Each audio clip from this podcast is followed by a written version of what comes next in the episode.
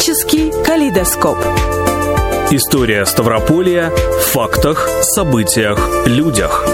Ведет передачу журналист Аждаут Ибрагимов. Добрый вечер, уважаемые радиослушатели. Сегодня мы с историком Алексеем Круговым поговорим о революционных событиях осени 1917 года на Ставрополье. Постараемся говорить о них объективно и беспристрастно, опираясь на факты и документы. Итак, какой была обстановка осенью 1917 года в нашей губернии? Как стало известно о событиях в Петрограде у нас, Алексей Иванович? Известия о событиях 25 октября 1917 года в Петрограде докатились до Ставрополя спустя три дня. Вот через три дня стало известно.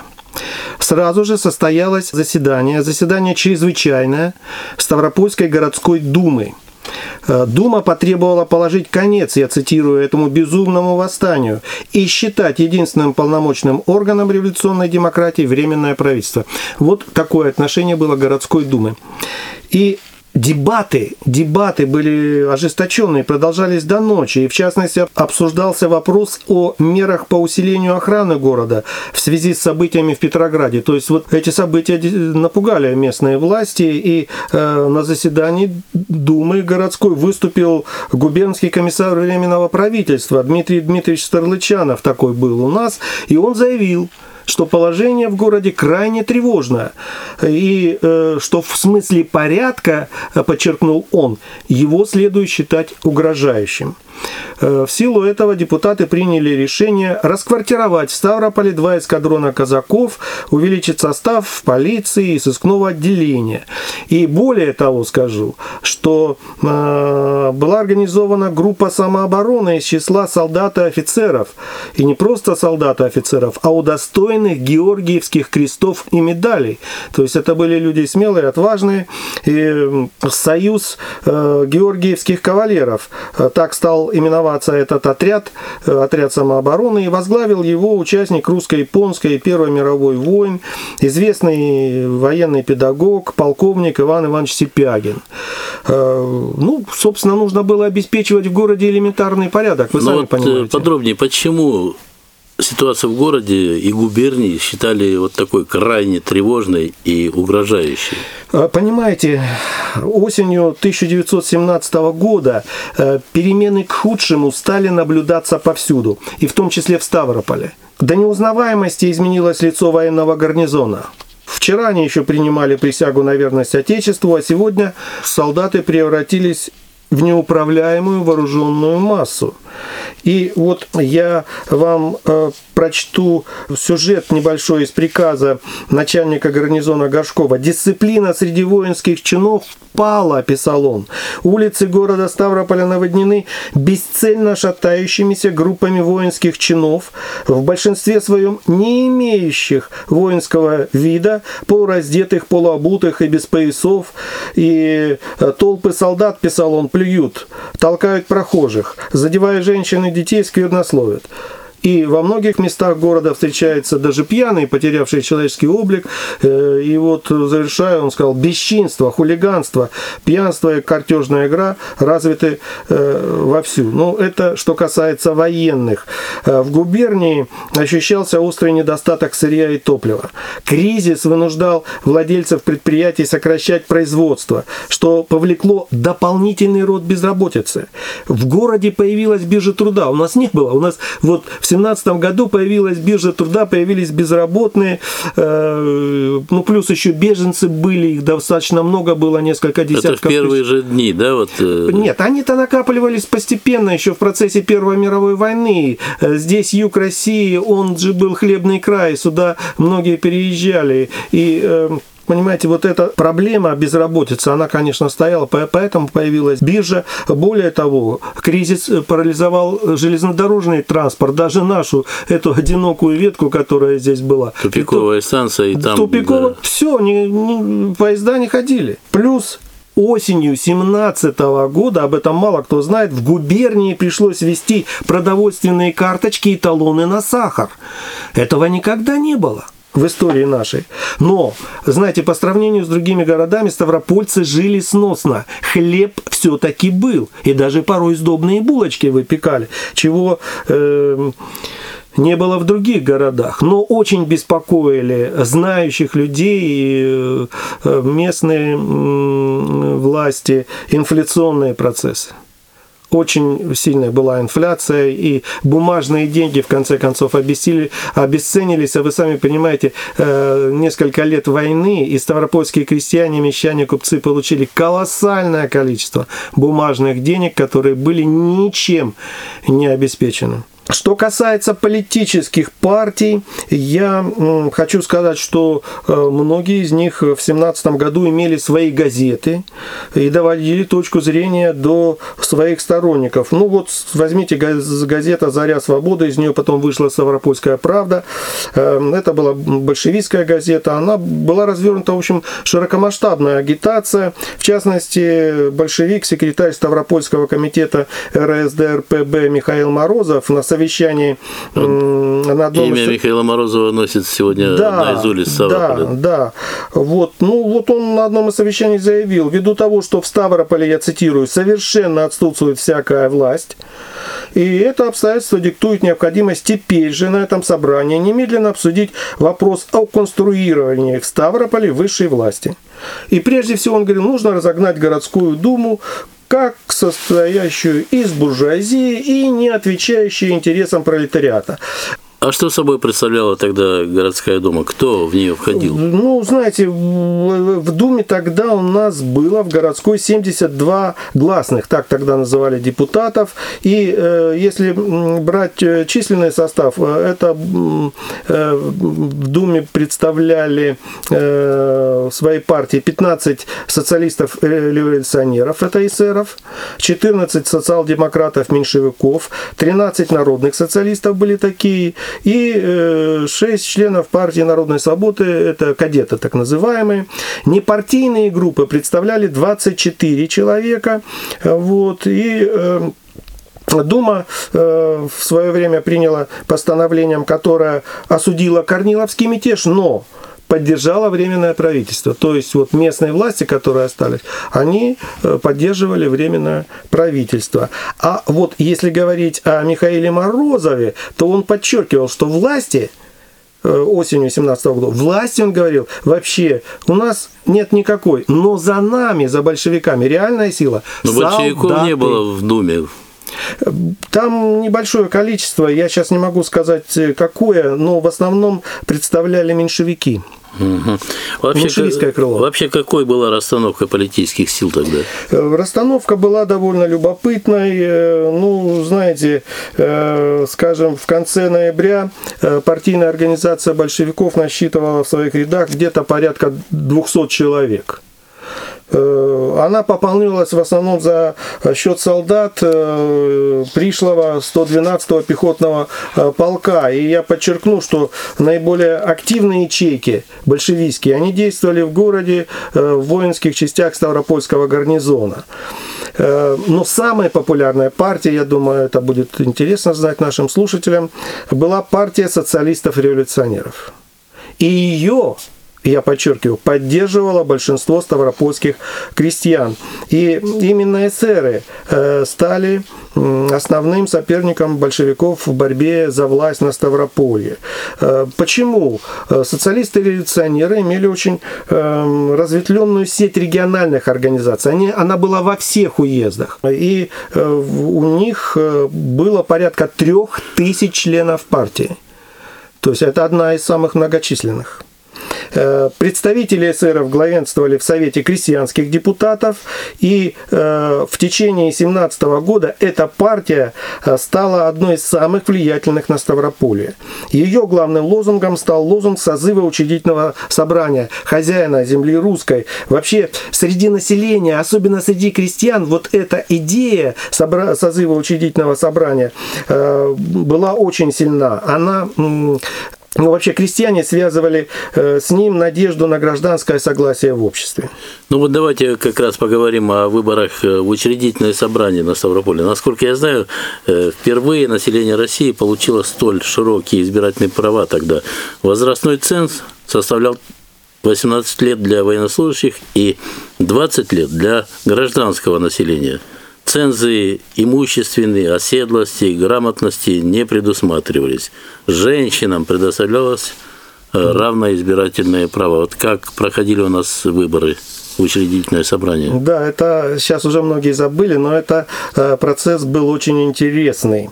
Э, сама избирательная кампания продолжалась три месяца, и довольно активно она проходила. В 2017 году в ней приняли участие пять политических партий.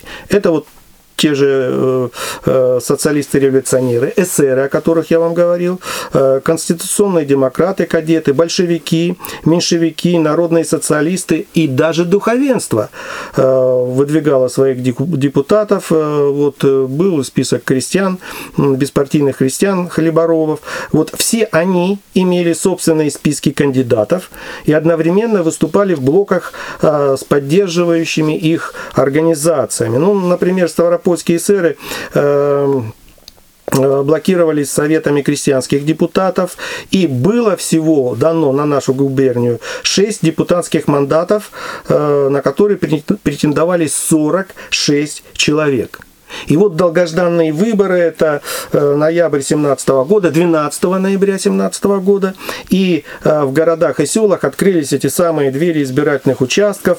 Это буквально через несколько дней после событий в Петрограде. Ну, э, так уже было запланировано, то есть механизм был запущен, ничего менять было нельзя, и я читаю эм, воспоминания очевидца, что день выборов в селах и провинциальных городах, губернии был днем праздника и гражданского торжества, то есть вот когда они э, опускали свою избирательную записки, многие даже крестились из крестьян. Вот такое отношение было э, к этому событию. Ну а интересно, вот э, каковы итоги выборов?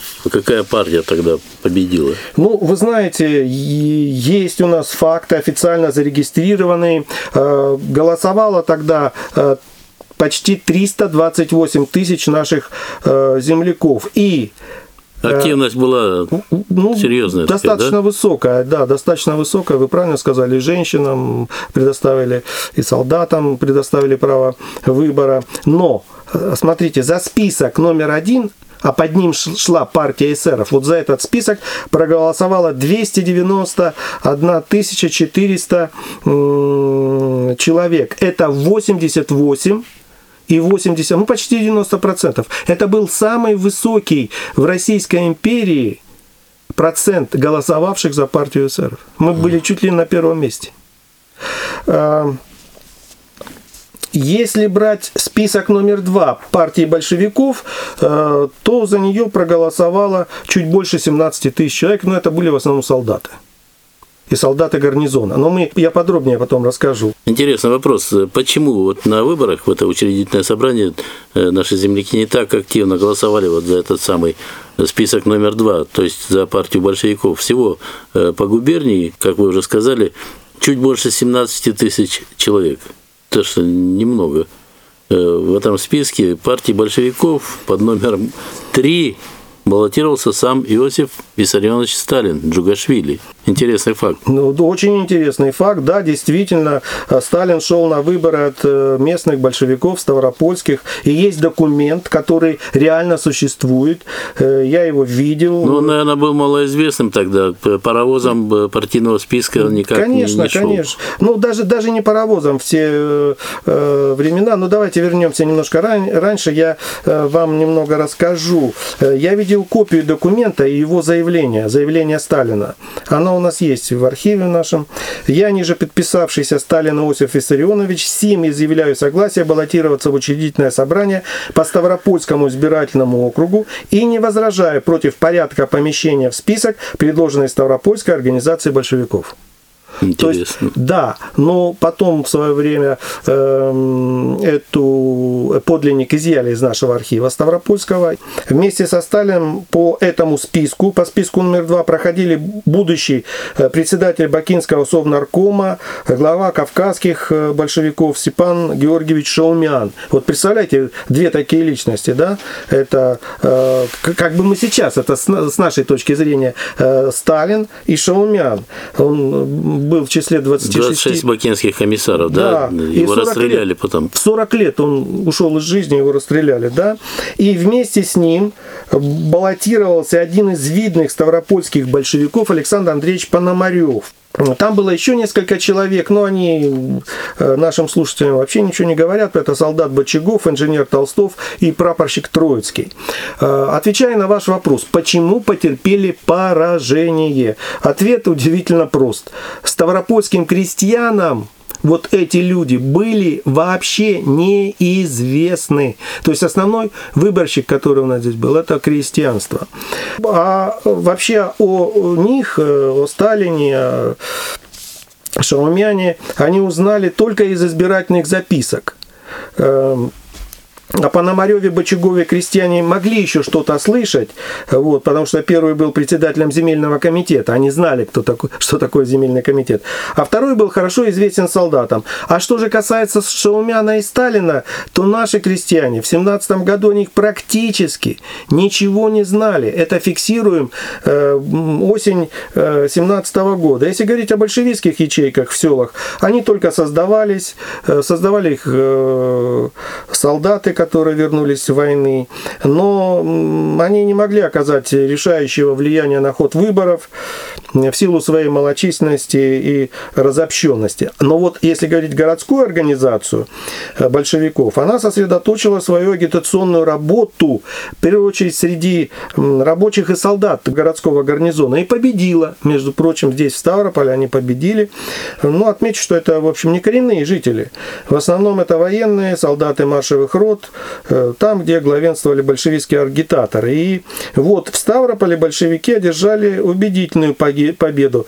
Э, за список у них проголосовали 7,5 тысяч человек. А в целом по губернии 17 тысяч, да? Да, да. То есть здесь проголосовали Больше, за них ну, солдат. Такая значительная часть проголосовала здесь. Да. Э, ну и там в, в основном это были вот 10 тысяч. Я так посмотрел, это в основном были солдаты, которые, ну, кто-то дезертировал, ну, да кто-то пришел. Алексей Иванович, я думаю, что вот на итогах выборов э, сказались и особенности вот крестьянского менталитета, например, привычка действовать миром и патриархальные отношения в семье, и, безусловно, эффективная э, агитация вот эсеров, да? Они да, очень... безусловно.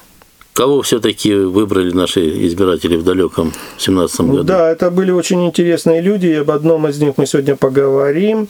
Э, значит, все шесть мандатов в учредительное собрание по Ставропольскому округу получили представители партии эсеров. Э, э, эти люди, несомненно, были известны, они были популярны в крестьянской среде, и Депутатами стали лидеры эсеровской партии на Ставрополе Федот Михайлович Анипко, редактор газеты «Северокавказское слово» э, Дементьев, крестьянин села Богородицкого э, Бочарников, председатель Александровской земской э, управы Новиков Гуторов. Вот эти люди и представляли Ставропольскую губернию. А как голосовали, вот вы сказали, за духовенцев? Да, было. Это был список номер 4, кстати говоря. За священнослужителей голосовали. Священнослужители жители, да, они представляли э, кандидатов от духовенства и верующих, но, увы, за них проголосовало менее 1% избирателей. И в архиве я нашел письмо Ставропольского архиерея Михаила, вот что он писал. Окончательно выяснилось, что никто из нашего списка, пишет Михаил, в учредительное собрание не пройдет. Собрали слишком мало голосов. Батюшки не только не пропагандировали, не агитировали в пользу нашего списка, но и сами-то боялись боялись класть свои бюллетени за него. Вот такой итог. Э, Алексей Иванович, вот вы сказали, что э, Анипка шел первым в списке. Благодаря во многом ему партия эсеров победила. Это наиболее известная для наших э, слушателей личность. Да, В разных источниках эта фамилия, так сказать, Да, это действительно наиболее неизвестная для наших слушателей личность, но э, Федор Михайлович Анипко – это э, человек, безусловно, неординарный. Э, я даже вам хочу, даже хочу сказать, что о нем можно романы писать. Э, несколько штрихов от его биографии. Он сам из крестьян, обучался в церковно-приходской школе, стал сельским волосным писарем. Ну, личность на селе довольно заметная. Э, знаете, он упорно занимался самообразованием. Экстерном сдал в Ставрополь экзамен за курс шестиклассного городского училища. Вот эта тяга к знаниям в нем была. Э, и э, в возрасте 25 лет был избран депутатом Первой Государственной Думы от Ставропольской э, губернии. Я Скажу вам, что крестьяне ему безгранично доверяли и поддерживали. Его знали действительно десятки тысяч ставропольских крестьян. И он был одним из организаторов трудовой группы в Государственной Думе, редактировал газету «Трудовая Россия». И в 1906 году принимал участие в знаменитом Кронштадтском восстании.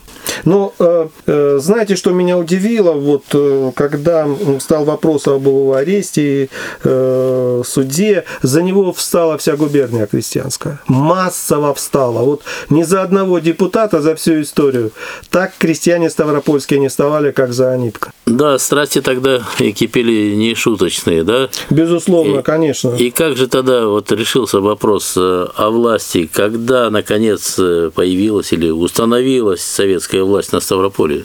Ну, было принято решение собрать губернское народное собрание, и оно было открыто в ночь на 1 января 1900 1918 года. И это Народное собрание губернии постановило признать Совет народных комиссаров и организовать в губернии власть Советов. Ставропольская Советская Республика. Такое наименование получила наша губерния после установления в ней советской власти. Э, Совет народных комиссаров Ставропольской губернии был избран чуть позже. Это случилось 8 января 1918 года.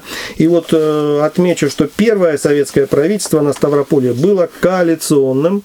В его состав вошли четыре большевика, два эсера, два меньшевика и один э, беспартийный. Ну, в общем, это первые советские ставропольские наркомы. Одни из них погибли в гражданскую войну, защищая советскую власть, другие попали в списки врагов народа, а третьих э, вообще забыли – но об этом мы расскажем в одной из следующих наших программ. Тема очень интересная и важная. Это был очередной выпуск программы «Краеведческий калейдоскоп». Мы, историк Алексей Кругов и журналист Аждаут Ибрагимов, прощаемся с вами, уважаемые земляки, на неделю. Встретимся с вами в следующую пятницу в 20 часов 5 минут. До свидания. Всего вам доброго. Берегите себя и своих близких. Краеведческий калейдоскоп. История Ставрополья в фактах, событиях, людях. Ведет передачу журналист Аждаут Ибрагимов.